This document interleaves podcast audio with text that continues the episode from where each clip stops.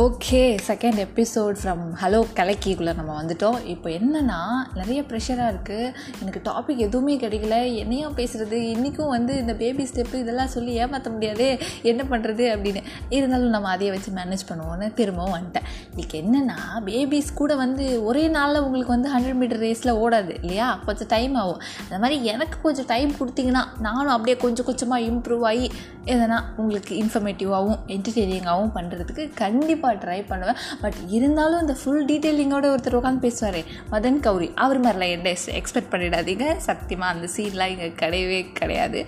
Okay யூஸ்வலாக இன்றைக்கி எபிசோடில் நம்ம என்ன பண்ண போகிறோன்னா ஒரு ஃபேஸ்புக்லேயோ ஒரு இன்ஸ்டாகிராம்லேயோ இல்லை ஒரு யூடியூப்லேயோ நம்ம வந்து ஒரு நியூஸ் பார்க்குறோம் அப்படிங்கும்போது கண்டிப்பாக எல்லாருக்குமே மைண்டில் வந்து ஒரு மைண்ட் வாய்ஸ் ஒன்று ஓடும்.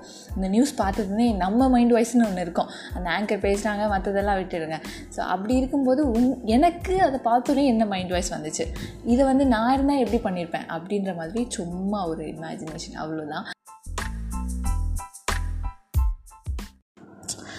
எனக்கு இப்போது ரீசெண்ட் டைமில் பார்த்த நியூஸில் வந்து அந்த மாதிரி ஃபீலிங் வந்தது எதில் அப்படின்னா இந்த சுஷாந்த் சிங் அப்படின்னு ஒரு பாலிவுட் ஆக்டர் வந்து இறந்துட்டார் சூசைட் பண்ணி இறந்துட்டார்.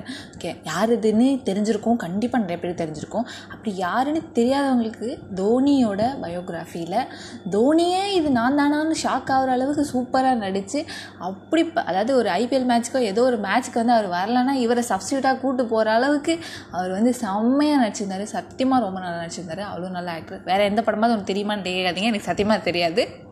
நம்ம ஹிந்திக்கும் நமக்கும் வந்து சத்தியமாக சப்டைட்டில் கொடுத்தாலும் நான் பார்க்க மாட்டேன். அந்த மாதிரி ஒரு ஒஸ்ட் பிஹேவியர் கேர்ள்னா ஸோ அப்படி அந்த ஒரு படம் மூலமாக மட்டும்தான் எனக்கு அவரை தெரியும்.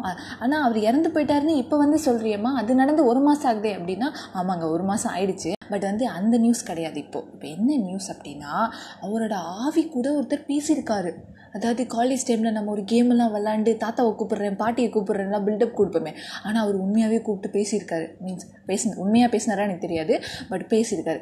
யூஸ்வலாக நம்ம என்ன பண்ணுவோம்? ஏதாவது ஃபெசிலிட்டிஸ் இருந்தால் ஊரில் ஃபாரினில் இருக்கிற மாமாவுக்கு அத்தைக்குன்னு எஸ்டிடி பண்ணுவோம் ஐஎஸ்டி பண்ணுவோம். பாருங்கள் மனுஷன் ஆவிக்கெலாம் போட்டு பேசிட்டு இருக்கிறாரு இதை பார்த்தோன்னே எனக்கு என்ன தோணுச்சுன்னா நம்ம ஊரில் இதே இது சிஸ்டம் ஒரு ரெண்டு வருஷத்துக்கு முன்னாடி வந்துருந்துச்சுன்னா நம்ம எல்லோரும் என்ன கேட்டிருந்துருப்போம்? கேட்டிருந்துருவோம். என்ன கேட்டுருவோம்? அப்பல்லோவில் என்னம்மா நடந்துச்சு அப்படின்னு நம்ம கேட்டுருவோம். அதே கொஷின் தாங்க எனக்கும் வந்துச்சு. அது மட்டும் இந்த வடிவேல் காமெடி மாதிரி எதுக்கு சரிப்பட்டு வர மாட்டேன்னு தெரியவே மாட்டேங்குது. அந்த அப்பல்லோவில் என்ன தான் நடந்துச்சு அப்படின்னு எனக்கு தெரியவே இல்லை.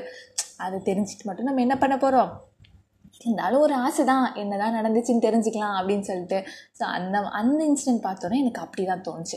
அடுத்த இன்சிடெண்ட் என்னென்னா இந்த இன்சிடென்ட் பற்றி பேசினா நிறைய பேருக்கு பிடிக்காது. அதுவும் அது பேரை சொன்னோம் சுத்தமாக பிடிக்காது. இப்போவே ப்ராட்காஸ்ட்டை கட் பண்ணிட்டு கிளம்புறவங்களாம் நிறைய பேர் இருப்பாங்க. இதை பற்றி பேசினேன் உன்னை பிச்சிருவேன் அப்படின்னு வந்து பேசுறதுக்கு முன்னாடியே சொன்னவங்களாம் நிறைய பேர் இருக்காங்க.